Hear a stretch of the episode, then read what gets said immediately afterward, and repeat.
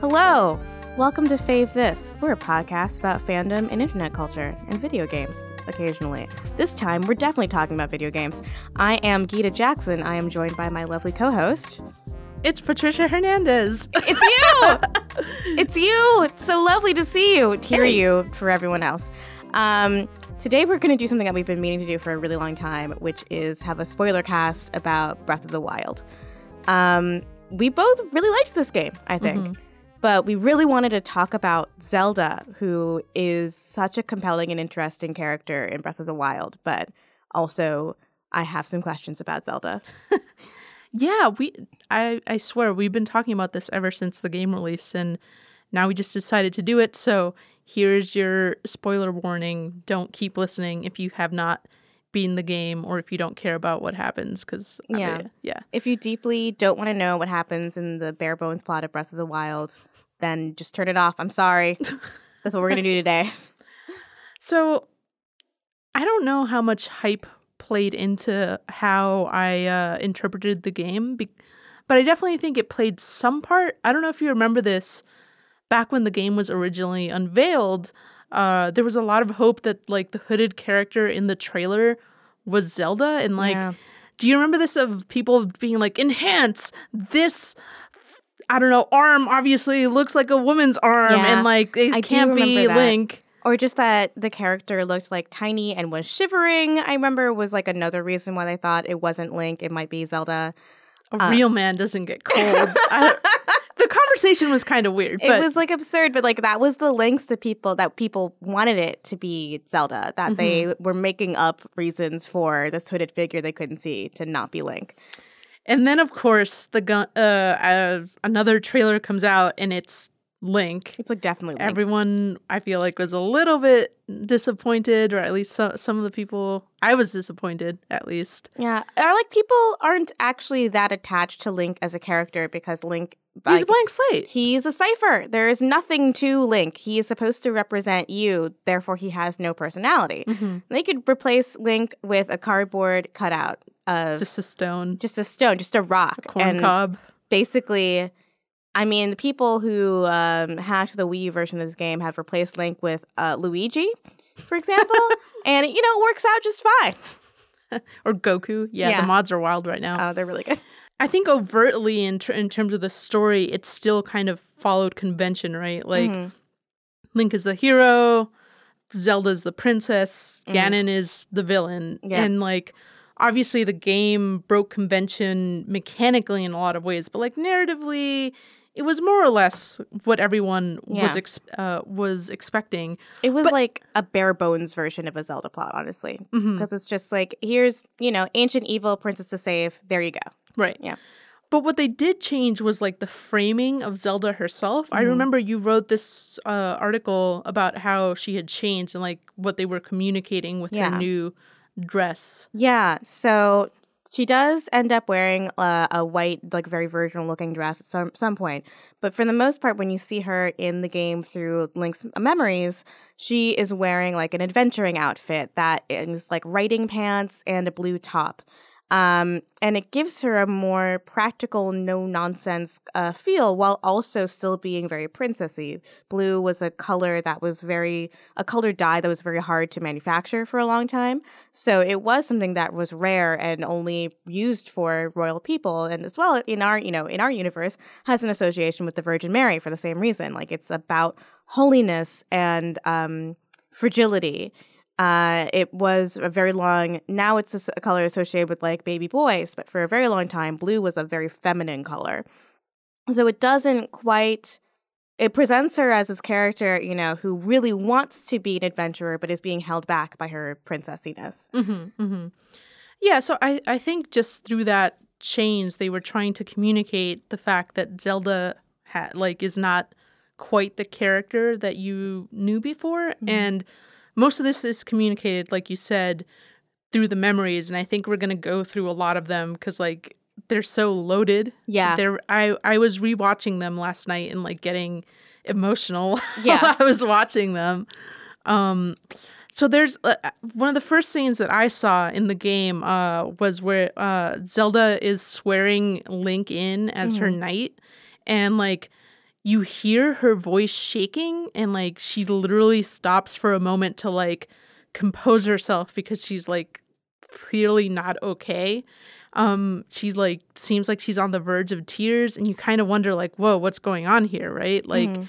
and then urbosa uh one of the champion characters remarks that zelda is acting like this because link is a reminder of her own failures which i th- yeah. I immediately when I heard that I was like, "Whoa, what's what's going on there?" Yeah. Um, and you don't really find out what she means until later scenes when you kind of see Zelda interacting with Mhm. Link, right? Like, um, there's that scene where Zelda is strategizing about like what she's gonna do to defeat Ganon or whatever, and then she stops and she like looks at Link. She like remembers that Link is there, and he, uh, she asks him how good he is with his sword, and she like she remarks something about how like she's heard that there's like an ancient voice within the Yeah. sword that guides him and it because he's the chosen one or whatever and you kind of get the sense that she's thinking like here I am making this like elaborate plan trying to be brilliant but I know in the end it's not going to matter cuz it's going to be you like the Yeah. prophecy is about you And then she's also frustrated in later memories by her father, who reminds her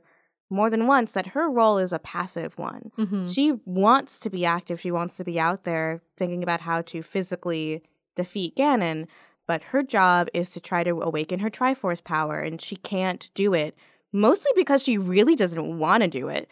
you think that's why I wasn't sure cuz it the, the I game think she resents like the idea of uh, mystical powers. Honestly, Hmm. she resents the idea of a chosen one because it means that her destiny is also fixed and immutable. Mhm. She doesn't have any other responsibility other than being a conduit for the Triforce power, which she doesn't understand and can't awaken. I mean, to be fair, Yeah. like, what the hell would you I'm do? honest- like, yeah. but yeah, I wasn't sure how to interpret that. So throughout the game, you see her trying to un- unlock the power, and she just doesn't know how to do it, right? Mhm. And I wasn't sure to interpret it as like she's not trying hard enough, or there's just some bullshit, like there's some arbitrary thing Yeah. that she has to overcome to to like do it. But I that's mean- interesting that that's how you interpreted it. So basically, the entire emotional arc of the game is in these memories. Mhm. So it's, but because we're a Link observing someone else, it's Zelda's emotional arc that we are attached to and watching. So we watch her, you know, God, I would Yeah. got just got so mad wa- watching Yeah. silently because she's like obviously going through something, and Link is just standing just there, standing like there, just fucking standing there. Like I would be pissed at that too. my god, he's silent the entire time and just looks at her. Yeah. like how is he, she supposed to interpret any of that?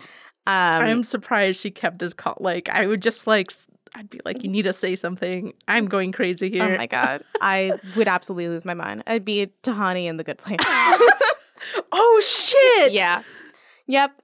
Yeah, I think Zelda's family likes her a little bit better than Tahani's Tahani's family likes her, but um but yeah, so like you're watching Zelda go through an emotional struggle and I think the real emotional struggle struggle is her accepting that the Triforce power is something that is actually important and actually Mhm. real. And it is something she can do strategically to help. Mhm. So in the end of the game, when you defeat the boss, she fucking tells you everything what you need to do. Yeah, she she's the is that still the, the Yeah. strategist. You are just the conduit for her power.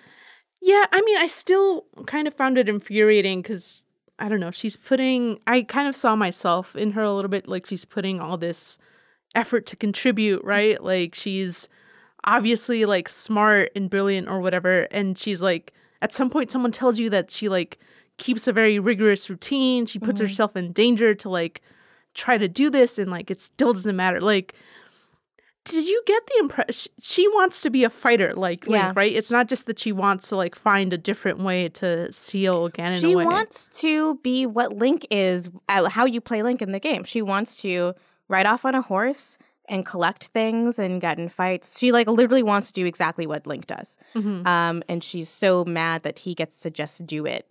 And she is scrutinized for all of her choices. Mhm. Like I, that one memory that really sticks out to me the most is when she is off collecting mushrooms or something, and Link is just there as a bodyguard and not talking, and she just yells at him because she wants to be able to do this on her own and that, without a babysitter. She literally tells him like I'm the only one that thinks that I have a mind of my own. Yeah, But there was also a scene where she's like picking these uh flowers. I think they're called like the silent princess and Mhm. she's like it felt really meta how she was like we've tried growing this plant elsewhere but it can only grow here and the question is whether or not the species can thrive on its own and I was it just made me wonder if Nintendo had like play tested Zelda or something and Yeah. like no this is this is the role that she has to have. I I wasn't sure quite how to interpret that but it seemed very just like even the name symbolic. of the flower and the way the flower looks, the silent princess, like which Mhm. is like a really sad concept. It's like not having a voice is like is that robs you of your basic humanity, not being able to speak or for yourself. And the flower itself, it looks, you know, like a sad lily. Like lilies are flowers of death. Yeah. It's and that's is fundamentally what happens to Zelda. Is Mhm. she is functionally dead for thousands of years.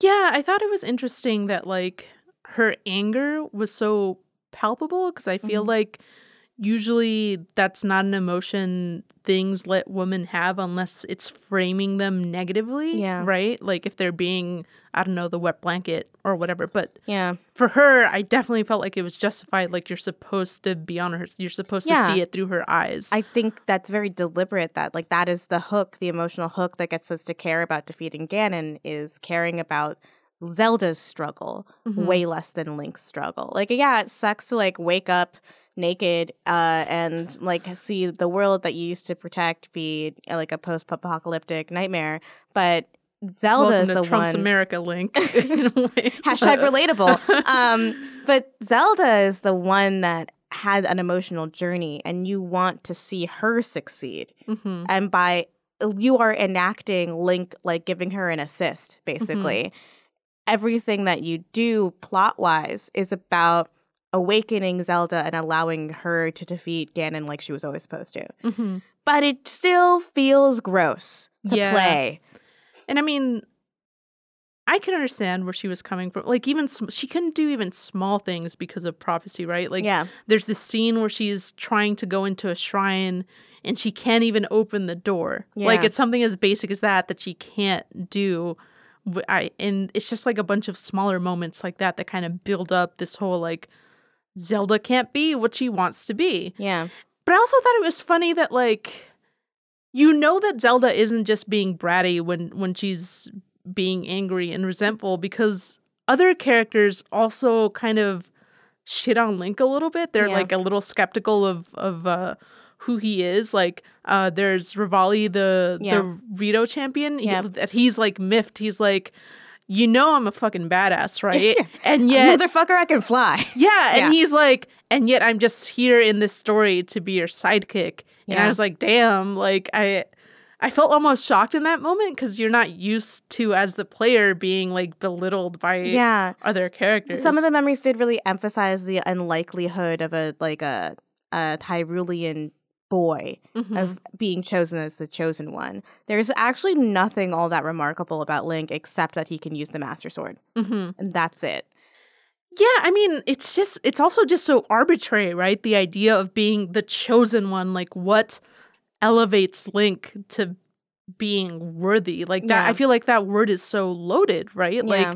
Like why can't I What mean Zelda makes- is worthy, yeah. but she's worthy in a different way, right? Yeah, like what makes a hero is the question of these memories because Zelda thinks she has it, but the world keeps denying it to her. She has to take that extra step into accepting something about herself she doesn't want to accept. hmm which is that the Triforce power is some real shit or whatever. Honestly, what is the Triforce power? I don't it's the game doesn't outright say that it's the Triforce. That mm-hmm. I, I, mean, you know that that's probably what's going on. But yeah. yeah, it's like they're all obviously bound by like prophecy and myth and all this.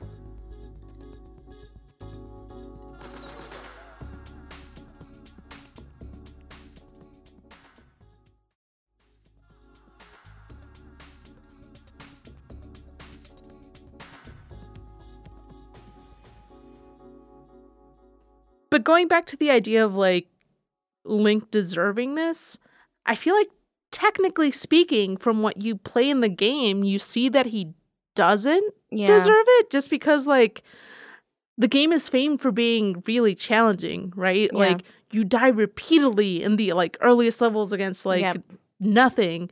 And so like I know it's a, I know it's a game so it doesn't incorporate that into the story, but like You start speaking off very yeah, technically so he's weak. not up to the task. Like Yeah. he's he's not worthy of being the champion. It's only through like trial and error that you like work up Yeah. enough uh skill to be the hero of, of legend. Yeah, you start off so weak. You start off weak and naked with a stick, basically.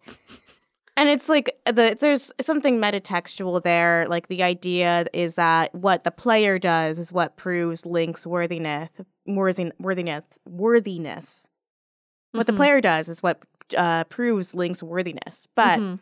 it like is kind of thin because like link as a character doesn't really exist so i never feel like i never feel like i'm actually doing anything heroic i feel like i'm fucking around in a video game Because you are. I yeah. mean, he's he's literally going around shirtless. yeah But I think also if if you're thinking about this, that if the idea of what makes him worthy is courage, and the courage comes from like us repeatedly going through these challenges, even though they're difficult.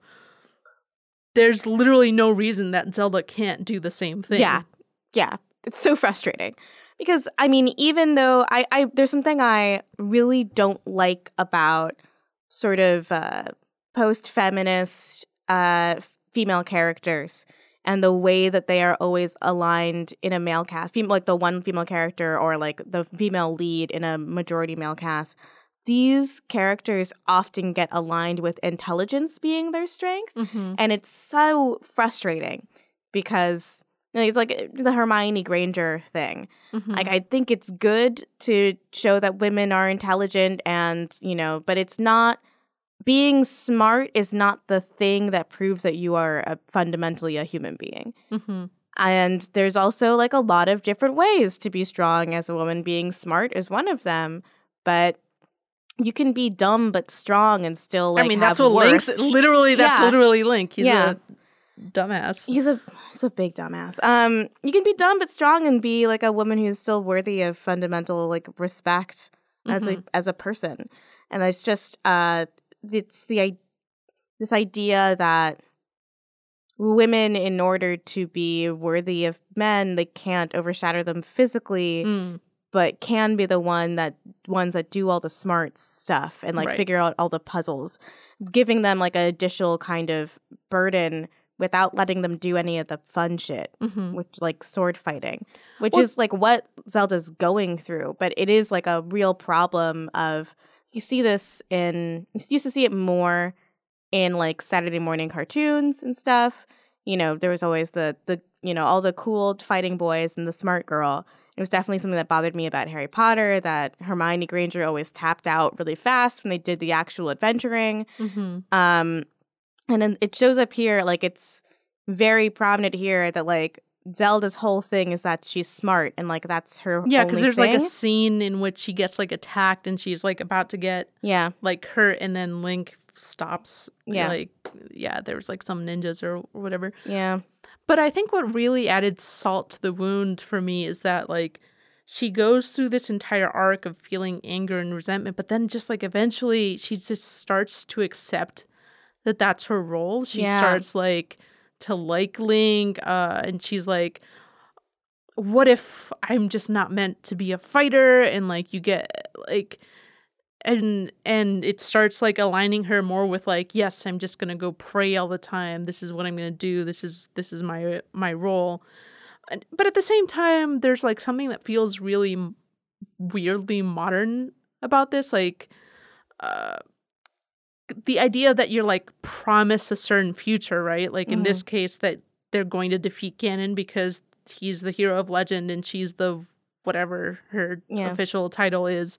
Like and then struggling to figure out what your role is within that and like just being frustrated that you can't live Mhm. up to what you're supposed to do what everyone tells you that you're supposed to do so in that sense this story feels like a very millennial yeah zelda Yeah. Um, Nobody's in debt, but basically something that I, I relate to. um, and the way that this is all framed, it's all for the buildup, right? Of when she eventually does uh, figure out how to use her power at the, like one of the, I don't know, in like the last third of the memories or whatever. She like, f- she finally does it, and it's like, it's so emotional. You feel it. Mhm. Then when she finally does it, you're like, shit, this is it. Yeah. Zelda's doing it. Um cuz she spent so long trying to do it. So in in that sense, I will give kudos to the story because it obviously achieved what it wanted to. But at the same time, like when Link actually starts fighting Ganon, uh that's when you see Zelda again because in in Mhm. the present she's locked away and like holding Ganon back. She's been praying this entire fucking time. Like the first scene that you see her back she's like still holding her hands up like in in the prayer position um and like it's link that fights ganon but it's zelda who actually like seals him away and i Mhm. feel conflicted about that moment because like ostensibly you can make the argument that she saves the day and is Yeah. the real hero but like the way that she does it like becoming his guide like praying for him having to wait for having Yeah. to wait literally a hundred years for this stupid ass to come back Yeah. um Like, if the narratively, it does give Zelda a lot of agency. mhm. But, like, in actually playing it, Zelda is like a ghost throughout Mhm. that entire game. Like, actually, in the actual plot of the game, Zelda is more or less the main character. She's the hero. But we see her maybe, like, there's how many memories are there? Like 12 memories? and they're I all, can't like- remember the exact number but There's around 10, and they're all less than 10 minutes long. They're all about two to three minutes long. It's about a half hour of Zelda actually being in the game. mhm. And then the stuff that she does is really passive background stuff praying and waiting, yeah i mean like wishing, just- you know? Yes. And it all feels like in service of like the empowerment of Link, Yeah. right? Like she's a plot device for Link to get a prize at the end cuz like the game is literally like okay, you've Zelda zeal, uh, sealed Ganon away now that you fought him. Here's the princess now. Here she comes Yep. like uh and The even if you is the player has gotten attached to her now, so like now we're happy to see her, but she is still like a literal prize. Mm-hmm. Mm-hmm. And like even in the crucial moment when she finally learns how to use the power, it's not because she realized something deep inside of her. It's to save Link. Yep. It's because of it's she just had to realize that she actually lo- loved Link a whole lot. And I mean, I guess he's pretty. he is pretty. He's kind of cute, but like, I mean, it's not that serious. So in the very very final scene, uh, in the true ending or Yeah. whatever, uh, she's back in her outdoorsy attire. She's not wearing the like the white gown yeah. um, and she tells you that she wants to go out to do all these different things. Like I think one of the one of the beasts is like broken down. She's like, we gotta go fix that. We gotta go this, do this and that. And I feel like where the game ends, that's the game that I want to play because I want to see what happens afterward when she's not being tied down by prophecy or Yeah. expectation or Link even like Yeah.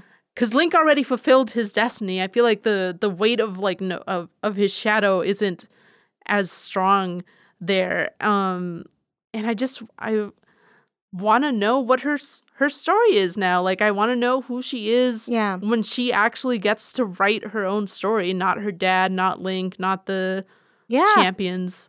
I it's sort of like uh Spider-Man, the first Sam Raimi Spider-Man that is was like a good not movie. where I was expecting you to go. But then Spider-Man 2 is so much better because we're free of the like the Uncle Ben and res- like Oh. responsibility stuff. Spider-Man 2 is just a story about a young man that is in an unusual situation trying to make a romance work. It's a Mm-hmm. much more interesting movie and like that's true of most superhero movies the sequel is better. God, Like we feel like, you know, this is an origin story for a really interesting character. And like Breath of the Wild 2, what Zelda's journey into her own first her own self-directed adventure. That is absolutely what I want to play.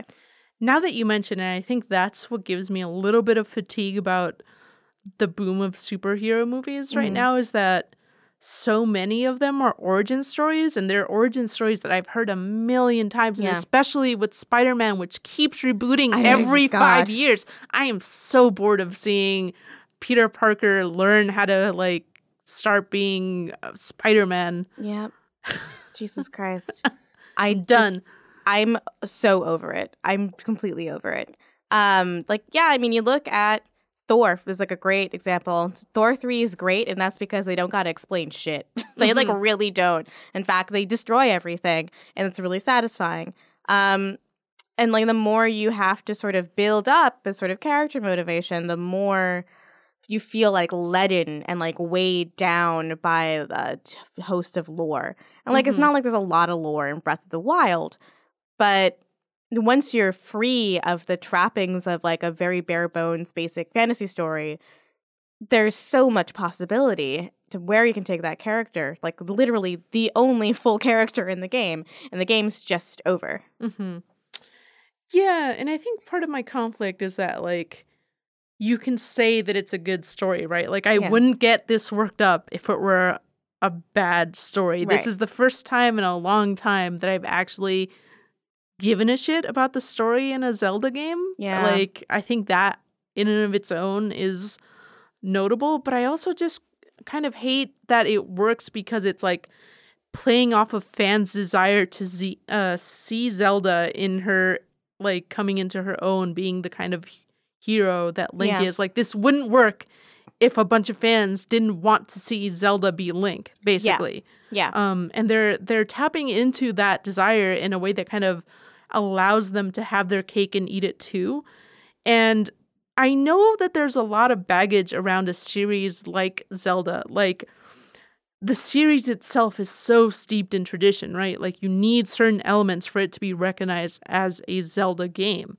Um, and I think a lot of people will defend Nintendo's decisions for that reason. They'll say, like, that's the way that it's always been. Um, and usually that sort of thing doesn't quite bother me for like older games. Like, for example, I don't think there's something like innately wrong with having the princess be damseled. It's just boring like Yeah. that like it doesn't bother me it's it's kind of harmless it's just boring I wouldn't mind Zelda being saved if she was actually present in the game. Hmm. Like if she wasn't just present in cutscenes, Mhm. if she was in the game, if we could play as her even for just a little bit, it you know, I, and fundamentally I don't ma- mind plots very much where a woman has to be saved by a man. It like doesn't bother me. It's like I have so many other complaints about media that that is one Mhm. that does not stick out to me. But here it's just like I'm very happy that we get to free Zelda from a lot of things that are weighing her down. I just am frustrated that it comes at the expense of her actually being present Mhm. around us in the game. Yeah, and I, I think it just irks me the way that Nintendo tends to handle this uh trope. Like you and I were talking about Mario Odyssey Yeah. recently, which also does something like it's again, I want to reiterate that like Zelda, it is a absolutely fantastic game, but uh it just irks me to see that like it's not just that Peach is getting kidnapped. That I mean, at this point, it's fucking Mario. That's just what they do. Yeah. But the fact that they have to make Cappy also have a female version of Cappy get Yeah. kidnapped, It's it's, like, why do you have to do You this? don't need to do that. Like you're being so extra right now, and I don't know if they like. Like, why think did it's you just make like a cute female hat? Like, what the fuck? why did you gender hats? Like, get out of here. It's also like we talked briefly about this over Slack DMs, but like, who? Peach is the only person in the world that doesn't want to marry Bowser. Yeah, I feel like he goes so out of his way to throw like the most dope wedding ever. Yeah. She's like stealing the best flowers and stealing the best It's dress. like- Honestly, anyone else would see that as an incredible gesture. but and he looks fantastic, honestly. Um, but I mean, there's something really doesn't sit well with. If he was just kidnapping her, that would be fine. But they like really emphasize the wedding stuff, and I'm like, she gets to choose who she marries, right? Like that's something that she gets is allowed to do. Is that okay? but um, honestly, there is some cool stuff. Like the stuff they do with Pauline is like super Mm. cool.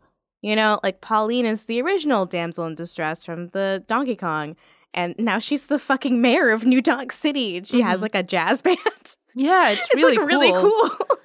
Oh, yeah, a lot of people are celebrating that, and I would speak more to how, how they handle Peach, but I actually haven't gone through the entirety of this game. I know Mm. it's not as simple as she gets kidnapped because, like, eventually she comes back and she has like a a role to play in the Yeah. post game or whatever. She's but like a little bit more present. I think. Yeah. I also haven't gotten. she like all the way goes on adventures or something. So she gets a bunch of really cute outfits. It's really great. I've seen some of those. oh, okay. She didn't has like a little safari, like pink safari outfit. It's like Oh so yeah, adorable. Yeah.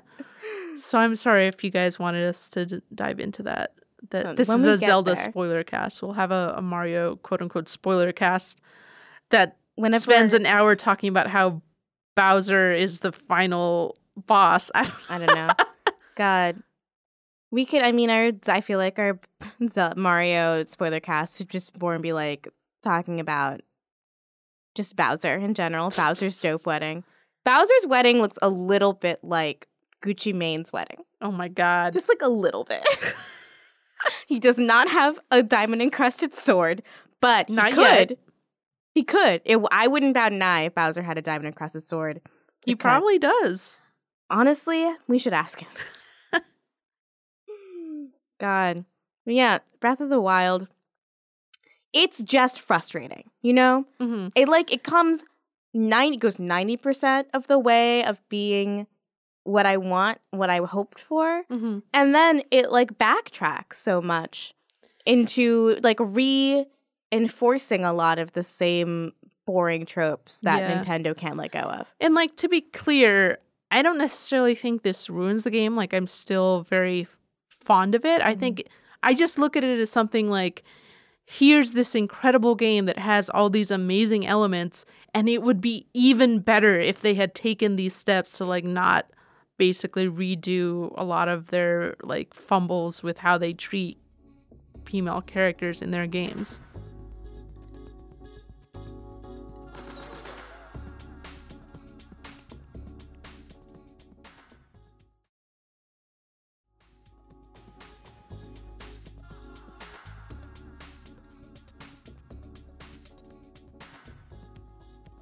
Don't know what the answer is. I don't know. I don't really think Nintendo is even all that interested in changing these plots, No. especially with how well Breath of the Wild and Super Mario Odyssey have reviewed and sold. And I mean, they are both really fucking good games. hmm Like, I'm not really even a Mario person, but I bought Super Mario Odyssey and I absolutely love it. And Breath of the Wild is one of my, you know, it is just a phenomenal, phenomenal game. Could it be even It could have been better? even even better, and like it, it's frustrating. Like it's not doesn't make me mad. I'm not outraged or offended. I'm just frustrated because I feel like they could have so much more. Like Nintendo has really made a big turnaround with the Switch and all the games that have come out on Switch, Mhm. just in terms of um, cultural saturation. hmm But they could have more, and they're just leaving it on the table. It's like they kind of don't care at all. You know, I don't know. I wouldn't say that, but that's what it feels like. Pocket Camp. All right. So the other thing, yeah, it's Animal Crossing Pocket Camp is a game that I've played a lot of. You week. sound so thrilled. Uh, well, as you know, and it's probably already out for our, the people that are listening to this, I'm working on a review of Pocket Camp, and I've had to sit down and really sit with my feelings about Hmm. it.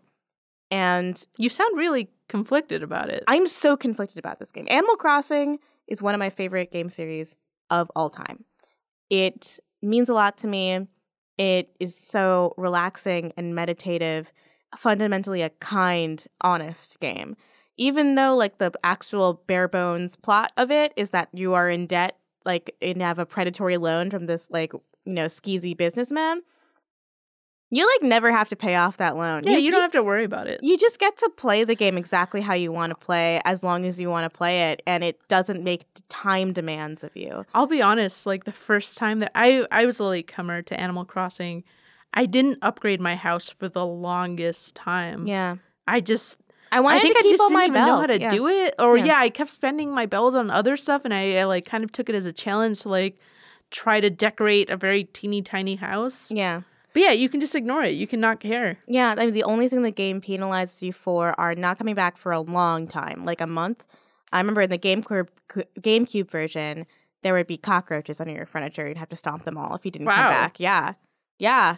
It was like actually kind of a cool feature. The only thing like that and like the villagers what might move away and like that kind of stuff. Oh, Um, And the other thing it penalizes you for is for turning it off without saving. Those are the only two things that are like bad to do is like not come back. And you don't even have to come back for a long time in Animal Crossing. You just have to come back like once a day hmm and or like once every other day and the animals will all be happy with you. hmm It's Yeah, I always found it funny when I came back after a really long time because I'd be like, "Oh, I kind of want to talk, go talk to this bear," and then I turn it on, and none of the animals that I that I knew are still there, and then I'll be like, "Oh, I don't really know these guys. I guess I'm not gonna play." yeah, it's like going back visiting the your old college campus. It's like they're Or, the like- same, but they're not the same. Or like when you suddenly get this urge to like look up old classmates, Oh and you're like, "What the fuck?" Who are you? so many people I went to middle school with that got married and shit. It's super weird. Um, I think a couple of them have kids, which is super weird. Um, but yeah, it's it's a game while it is like manipulative, like all games are manipulative, they encourage you to make like one-sided relationships with fictional constructs so that you will play it and do what it asks of you. Um, it doesn't feel like it's sleazy or it doesn't feel like it's taking advantage. hmm It just wants you to take it slow and like take in half an hour every day, every other day hmm to hang out in this tiny little world. Yeah, it's like a very deliberate Zen game, meditative, even. Like it's about the ambiance and like Yeah. being in this very chill space. My favorite thing about New Leaf is that in the sort of main strip of town where all the shops are, if you go all the way to the left side of the screen, um, you will find a bench. And there's no purpose for that bench. you can just sit there. You just sit there. And you hear the wind go through the trees. Sometimes you hear birds. And sometimes you just watch the sun go down as like the time changes. And it You know what? I'm nice. almost shocked that people like that Animal Crossing has never been wrapped up in like arguments of like that's not a game. Yeah. Cuz like we were talking about this earlier about how the things that you do in it are like so s- simple. There's like it's I mean, that's not not, a dig. That's Yeah. not a dig. I love this franchise. I mean, I think it might just be about the number of collectibles, which is such a Mm. sad way to put it. But like, I mean, this is what I'm trying to address in, you know, what it, what makes Pocket Camp feel different from that, because it does feel different, even though it's basically the same thing. hmm It's stripped down a lot of features. There's less things to collect. And instead of having randomly generated towns and animals, there's like a, a limited set of animals you'll find. And um, it's a smaller, more compact game. Like there's no fossils or there's no digging. Um, you don't have to plant trees or wait for them to grow or or water flowers or anything like that. But it feels meaner and more cynical. hmm And I think it's because it's asking more of you as a player.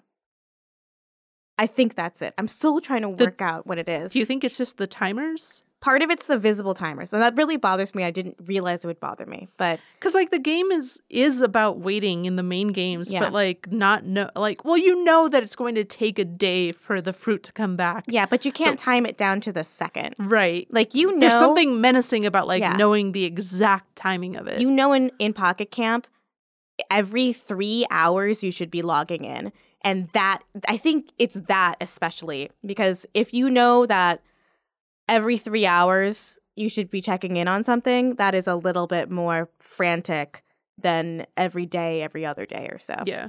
and There's that more anxiety yeah to it. yeah. Um, I was saying to you on the walk over to the studio, it was um, Animal Crossing is like living in a small town, and Pocket Camp is a little bit more like living in a city. That's just like a little bit more pressure on you at all times. Like there's more pressure for you to pick up your furniture when Cyrus is done with it because you need that slot. You only have one slot to make furniture with. Mm-hmm. So you better know when the, your furniture's ready so you can work on your next thing. There's pressure to build all these expensive things so that your villagers will come visit your camp. And um, there's pressure to visit every three hours and complete everyone's quests because you know everyone will have three quests and like you you need to do them because you need crafting materials and Mm-hmm. it feeds into itself in a series of systems that were not present in the mainline games Mhm.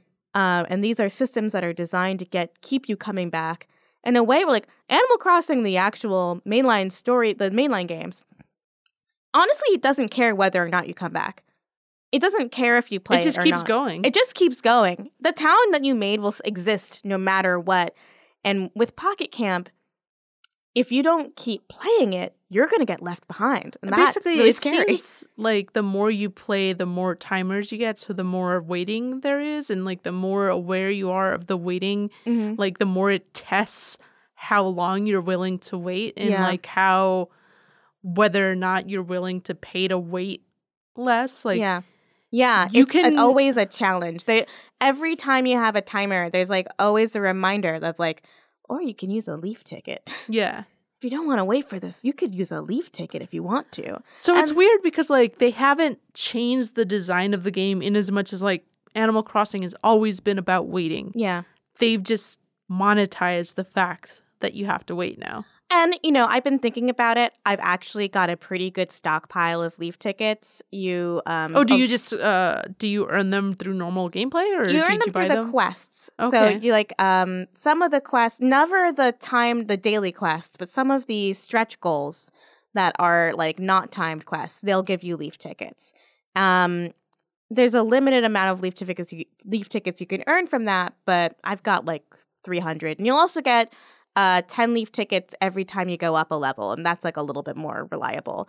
Like you'll probably always get 10 tickets like every other day or like if you're very dedicated to playing every day. Mhm. So it's very easy to stockpile them if you never use them.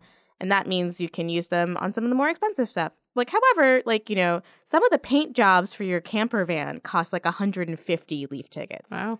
And they're like the nice ones. Right.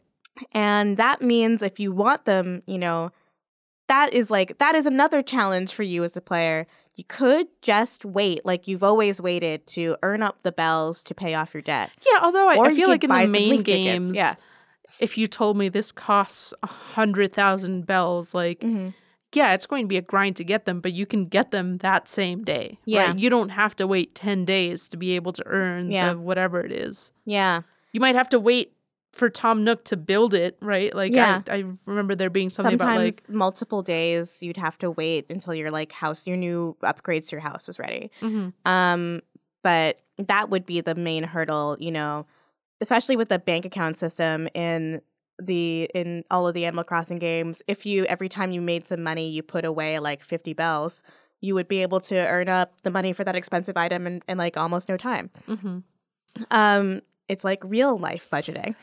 um, but in in Animal Crossing Pocket Camp, it's not a matter of grinding. It's a matter of are you going to just spend some money now? Mhm. Like that is the challenge. I'm curious, what is the most ridiculous or silly thing an animal has asked you to build before they will visit? So Beau is a new character. Not Beau, it's Bud. A new character I got. He's basically uh the Big Lebowski.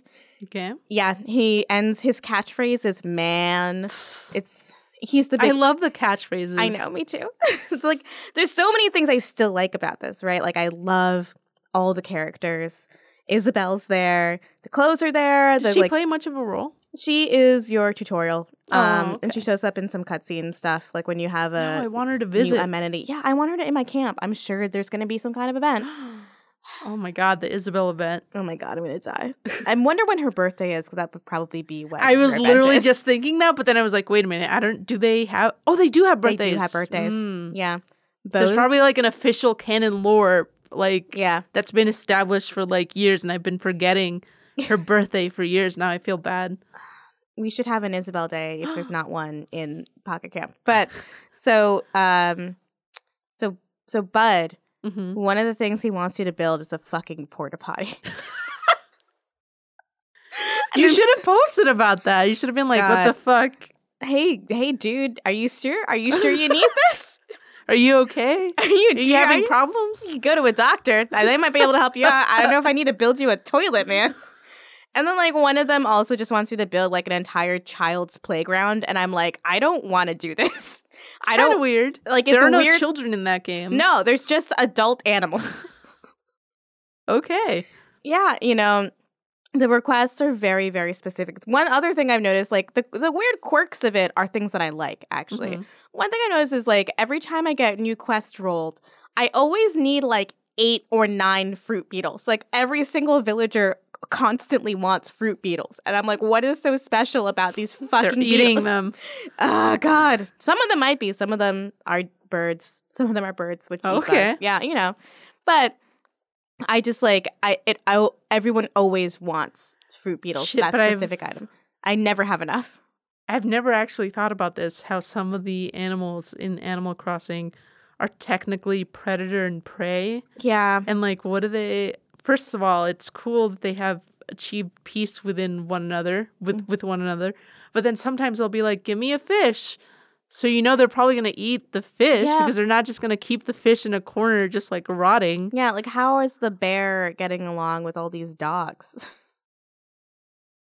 And how do And, how like, is there squirrels. a distinction of like these animals are sentient, so we're not going to eat them, but these animals are stupid? That's true. That is the problem of Pokemon. Also, like, w- are there non-Pokemon animals in that universe? If so, do they eat those, or do they eat Pokemon?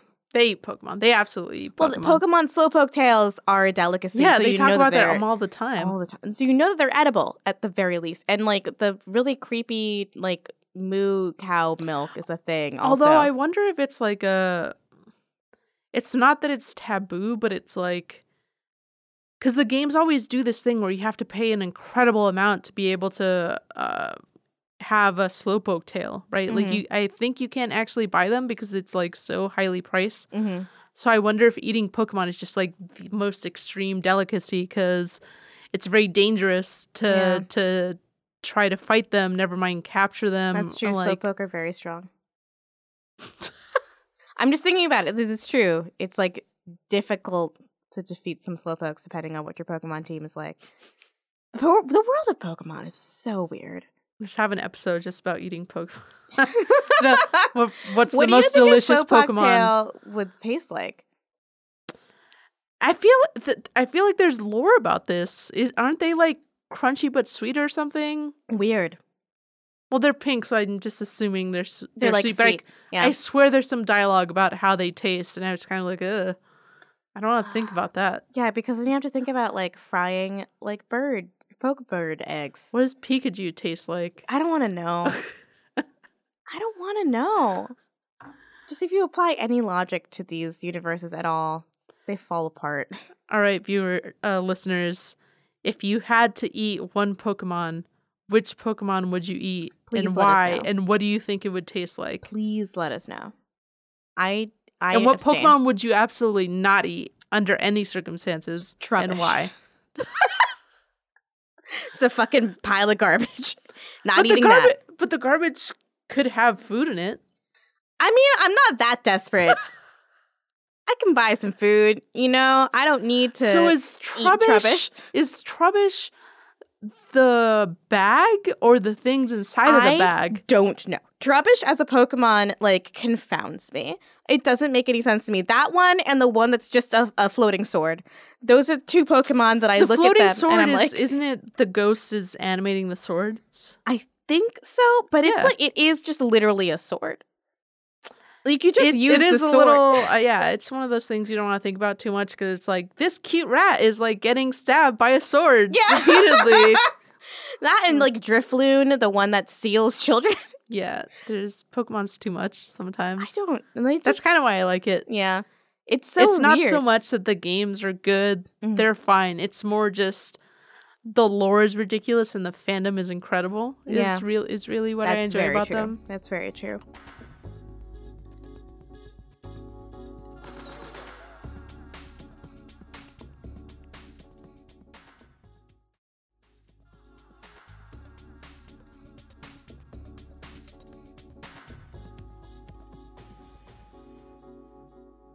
Yeah. The Pocket Camp. It's it's not that I hate it. I don't hate it. And it's not that I'm trying to be negative about it. I want to like it. I love Animal Crossing. But the way that it's designed, I just can't help but have reservations about it. Mm-hmm. It doesn't feel like an Animal Crossing game to me. So I feel like it is constantly putting pressure on me to keep coming and like that is not actually what I like about Animal Crossing games. I like the stuff that is still in the game. I like talking to villagers and making friends with them. I like decorating I would have played camp, that you game know? if if like you can't even do much. It's Yeah. just mostly talking to the villagers. Yeah. I would have played that game. if or it like, was more what if like it was a, like uh fuck what's the cat game where you like Neko oh Neko Para. Neko Atsume? No, yeah, Neko Atsume. Neko Para is a hentai If game. it was like I'm sorry. uh if it was like Neko Atsume and you like visit your town and like there's just a random villager and you tap him and he says something new and you can do something with Yeah, him that and would then be they great. like And if it was dependent on like how what furniture styles you had in your camp, like kind of like Neko Atsume, where you have to leave out different kinds of cat furniture and they'll come visit. Like if it, if you still did, you know, if you still You gotta lure the the You know. bear with the porta potty. You gotta leave Yeah, a porta potty. gotta leave out. a porta potty out. Yeah, God. Um, like if it was still, you know, the same core gameplay loop where you go and you, you know, collect fruit and fish and catch bugs and you sold them for bells and crafting materials. Hell, why not? And you still made furniture, but you were trying to get villagers to come visit your camp by making the best camp ever instead of having to make specific furniture that they Mhm. want and every three hours fulfill their new quests and all that kind of stuff. So this is why, even though I'm a huge Animal Crossing fan, I have not downloaded this game just out of fear. I I'm I'm I mean there's a lot of cool fandom happening around it. Yeah. People seem seem to be hyped about it, Cute but fan art. I love what people are doing, like making headcanons about their favorite villagers and stuff like that. I mean all of this just makes me hope that they're not going to kill a potential Switch version because they already did this. Yeah. But I told you last time how much money I would pay for Animal Crossing on Switch. a lot of money. It's a lot of money. I would pay, no joke, up to $150 for Animal Crossing on the Switch. Like, I'm very serious about that. I sat down and I thought about a number and I was like, you know what? If it, even if it didn't really come with some extra shit, I like, I would. Well, yeah, I mean the the thing that excites me is that they've been relegated to uh, handhelds for so long, and now they're going to have so much space to put stuff in the game Yeah. and potentially do more features. So, yeah. really crossing my fingers that this doesn't explode so much that then they have no reason to do the Switch version. Although on the other hand, I feel like there's just been a deluge of Animal Crossing stuff, like Well, there's been some bad spin offs. Like, nobody really liked Amiibo Party or whatever that was. Yeah, I was kind of sad. Yeah. I would have played that game. I was kind of into the idea of it, but yeah, no one really played that game. There's Happy Home Designer. Liked Happy then Home there were Designer. the cards. Yeah. Happy Home Designer was a little thin, but I did like a chance to just play around with the furniture that was Mhm. available in the game without any just like a, a sandbox style thing. And the favorite thing I my favorite thing I liked about it also was they made it really easy to visit other people's towns and see the houses they had decorated. hmm Um and like they had this cool like interactive rating system that was really fun. I liked all that stuff. The social stuff on that was really good hmm uh, but it was just a little bit not enough to do. Yeah. Um, So I just wish they could get a full size Happy Home Designer inside of a full size Animal Crossing game, and they put that on the Switch. ooh. That would be my ideal thing. But Pocket Camp. Read our review. read my review. I got a lot of feelings about this game. Uh, I still love Beau. He's my favorite boy. Was that before or after the porta potty? God. No, Beau, what Beau wants you to make is like really cute hipster furniture. Oh. Wants you to oh. make a ranch bed and like a green like wooden desk. It's like all refurbished like furniture. And he comes over and you just look like it's a, out of an Anthropologie catalog. Oh, that's right. Right, right. Yeah. Have you Beau had is the cute deer boy. Okay. Yeah. Have you had someone asks you for a pizza or what's the deal? I've seen screenshots of like Okay. this pizza's gonna take seven hours to make. There or- is someone that asked for pizza. I haven't met them yet, but I know that for some reason, pizza takes eight hours to craft. wow. I mean, on the one hand, yeah, you're asking a furniture builder to make you a pizza. so, like, maybe he's just really confused about what he's got to do. But I feel like most pizzas I've made have not taken that long. yeah. Even if you're pizzas are really simple to Yeah. make. Maybe he has to drive to the store and get like a pizza stone and like has to buy all the ingredients and he has to look up a recipe and maybe he like fucks up the first batch. But or maybe he's just trying to make all this pizza with a blowtorch, but we don't know. We can't know. We don't know. I'm still not over the porta potty thing though. Like I mean the character Bud, I don't think I want him in my camp. One cuz I don't want to waste the bells in a porta potty. Two cuz it's just like the the but it's just like so mu- the degree to which they make him like the Big Lebowski is astounding to me. Is it a Big Lebowski joke to want a porta potty? Although you know what, we're making fun of it, but I, if you're in a camp, it kind of makes sense to Yeah. have a porta potty. Well, he's a bear, and as the saying goes, do bears shit in the woods? This one doesn't. Sorry. Um, it's not another porta potty thing. Is probably not the Big Lebowski joke, but he just like he has the same sunglasses, and he's not Mm. wearing a robe, but he is wearing a Hawaiian shirt, and he does end every sentence with "man," and he does look a little bit like like the Big Lebowski. Lebowski. He does look a lot like him, except if he was a bear. Um, and I'm surprised they got away with that. And I wonder if people actually, if I'm the only one that thinks that, but I feel like that he's supposed to be the Big Lebowski. Um, it's a movie I should watch again. I feel like that movie is good, but I don't know for sure. But yeah, I mean, read my review. I'm gonna be writing it as soon as we're done recording. Uh, okay, this is great. So we have a review from William William Zabka from November 30th, five star review, and it's the title of the review is just a fun time. And he writes, "I love tuning in every week. This is a fun podcast that will always make me uh, make me laugh." Um, but isn't afraid to take on tough topics in gaming. Thank you so much for making my hour and a half commute to school, school every day entertaining. Well, thank, thank you. Thank you for listening. That's very sweet. I'm glad that we get it's a very long commute to school. So I'm glad that you have something fun to listen to in that time. And I'm glad that it's us, especially. Uh, so you should, if you have things that you want to say about our podcast, you should leave us a review on iTunes or anywhere else you can find our podcast because it really helps with visibility. It doesn't matter how many stars you give us, honestly, just the feedback is great and please do it. That would be great. Um, as for us, I think that we are done for today. So, as always, I'm Gita Jackson. I'm here with Patricia Hernandez. Um, if you have questions for us, you can email us at favethis at kotaku.com or tweet at us with the hashtag favethis. Um, I do check that hashtag, so please do.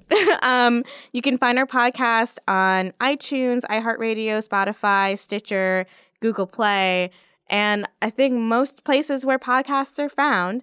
And yeah, just throw us a review or a thumbs up or a rating. It does actually help, and we do read them. Uh, we want to thank Executive Director of Audio Mandana Mofidi, as well as Levi Sharpe. Shout out. He's over in the booth over there.